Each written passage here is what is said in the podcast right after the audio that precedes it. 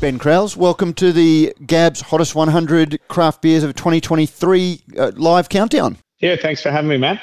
Pleasure. Now, mate, we would be remiss if we didn't speak to you uh, at, at Bridge Road, because when we crunched the numbers, our uh, chief stat- statistician, Daniel Ridd, um, came up with the number that of over the fifteen years of Hottest one hundred, Bridge Road has had the most number of entries in total. Yeah, that's um, almost a surprise. I think someone might have mentioned that to me last year, but um, yeah, that I guess that's surprising, but um, maybe not surprising because we've been around for, for quite a few years. Um, I guess we continue to innovate with styles, and and I guess we're also understanding um, maybe what the key drivers are for people for, for voting, voting in the Hottest one hundred. And we'll definitely come back to some of the innovation and the need for innovation, but clearly Beechworth Pale Ale is the one that you're campaigning on this year. Um, we don't know at this stage, uh, we're, we're pre-recording this, and we don't know at this stage where Beechworth Pale Ale is going to come in, but last year, having been the only independent craft beer to consistently make the top one hundred list since two thousand eight, last year you finally cracked the top ten. Um, how important was that to you guys? Yeah, it was uh, quite important. I think Beechworth Pale Ale has been in the top ten before. Oh, um, has it? And then, it, yeah, I th- um, I think it might have got as high as number five. I'll have to I'll have to look through my stats. I'll I'll have to go back as well. I've uh, very closely studied the very first two thousand eight, um, and I wanted to talk to you about that. But it, well, it was great to see it back in the uh, top ten last year. Then. Yeah, definitely. Um, it, it does take it does take a. Um, a bit of an effort from the team to make sure that that, that people are, uh, or people who already support us really um, take the time out to, to put in a vote and get behind us.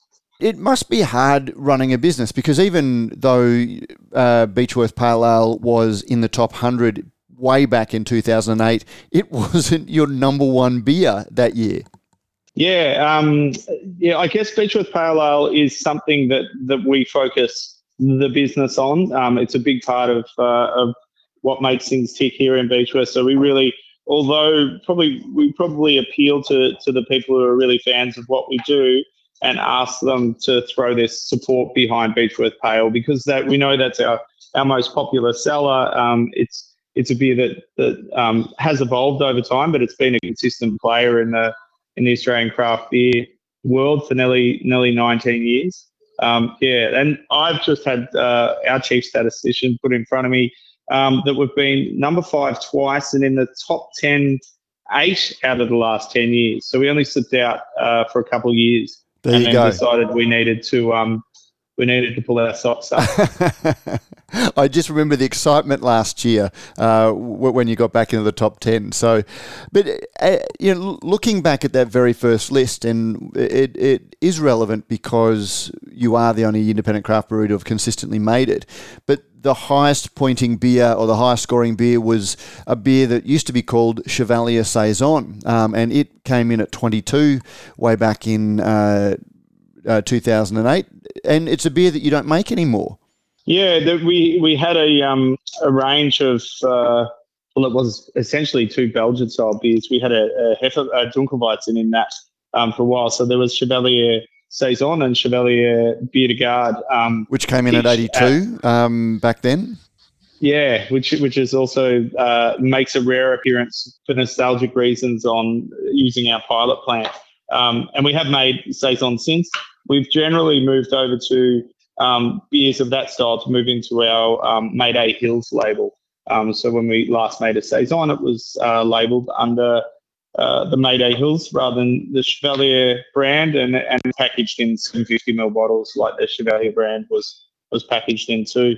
Um, yeah, so, I mean, there's been been a big evolution. I think the uh, the way that, that the G A B S Hottest one hundred has evolved too is that fringe styles, it, it, it's become a much broader voting uh, space. Perhaps in the past it was people who who were heavily engaged in craft beer um, only voting. So that, so those people that drank it back in the day was the, the local tap house, which were the guys that, that kicked this competition off, um, you know, and, and only drinking at craft beer venues and only uh, buying probably more and more independent craft beer. Um, but now we're seeing it, you know, reaching the masses with um, with brands that are, uh, probably have a much greater reach. Um, Faulty is one that, that springs to mind that reaches a broader range of people and, and brings in a new audience to the fold, and and um, and probably means that to to place highly in the top one hundred, you can still be there. Um, you need a beer that has really broad distribution and broad appeal, as well as a as a brand that um, that is strong enough to motivate people to take the time out to vote, because that's a that's a big challenge to to get people to find time to um to to throw their support behind a beer or a brand. Um, that's no small thing. But I guess it's a, a that's the thing, getting people talking about beer. You know, th- th- there is so much effort that craft brewers put into innovation and creating novelty and hype, but this is something that gets everybody talking about beer generally, um, you know, rather than individual styles.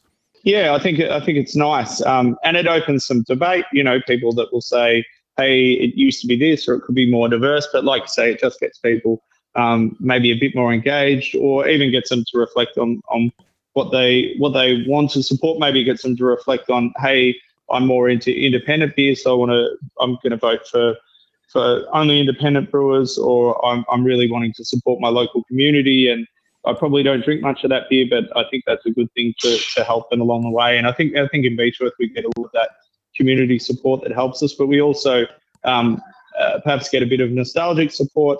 Um, Someone just told me that we um, we also uh, Beechworth Pale is one of only two beers that's been in every sing- single count since the, the poll started. So Little Creatures Pale Ale is the other beer that um, that has been in every single top one hundred. And funnily enough, it came first uh, in in that very first poll. Oh wow! So uh, yeah, but then so Little Creatures Pale Ale was uh, came in number one, but then there was a string of breweries. Uh, when you scan the list, uh, Murray's Craft Brewing doesn't. I mean, it's still around, but you don't see it very much. Uh, Knappstein uh, Enterprise Brewery doesn't exist anymore. Um, you know, uh, Jamison Brewery's not there. Yeah, there's as you scan down, there'd be a huge number of breweries that don't even exist anymore. Barons, um, so it's it, it's been quite a roller coaster for, for the craft brewing industry. How hard is it to be a small regional brewery and try and stay relevant so you can stay in a list like this? Yeah, it, it is a challenge, and it does take um, does take focus. Um, I think you know the businesses that have continued to to grow are probably ones that are still, you know, where production's grown and distribution expanded. Um, they're probably the, the beers that you see, um, you know, you mentioned Murray's before. I don't know what their production levels are like, but they're probably lower than what they were at that point. Um, so that therefore they're having uh, less reach and, and a smaller audience. Um, but I think it's, uh, you know, just having an engaged audience, um, but also not just assuming people will vote for you. I mean, we don't put a huge budget towards um, advertising for vote for Beechworth Pale, but we do we do um, we do promote it a little bit. But we spend a lot of time thinking about what might encourage people to vote and how can we tell our story, or how can we garner people's attention. We had some um, pretty interesting campaigns over the last two years, low budget campaigns and videos, um, just trying to attract people's attention um, and remind them of Beechworth Pale, and then hoping, like I said, that they take the time to, to get behind and support us. Mate, any tips for where you're going to come this year? Do you have any gut feeling? Uh, we'll be broadcasting this before, well before the top ten, so uh, hopefully uh, we haven't already heard uh, Beachy Pale uh, called out already. Yeah, um, you know, we, we always strive to, to be as, as high as we were last year, or, or one spot better. Um, but if that was the case, we'd, we'd definitely be number one. So Um, nine last year. If if we get nine or eight, I'll be um, very, very happy. The whole team here that put in the effort to uh, to get some recognition will be happy, and I guess more importantly, the people that took the time to vote will be extremely happy. Um, yeah, inside the top ten is is definitely our goal. Um, better than last year would be uh, a win in my book. So, you know, somewhere up there. You'd have to be a uh, a sentimental favourite amongst uh, craft beer lovers, anyway.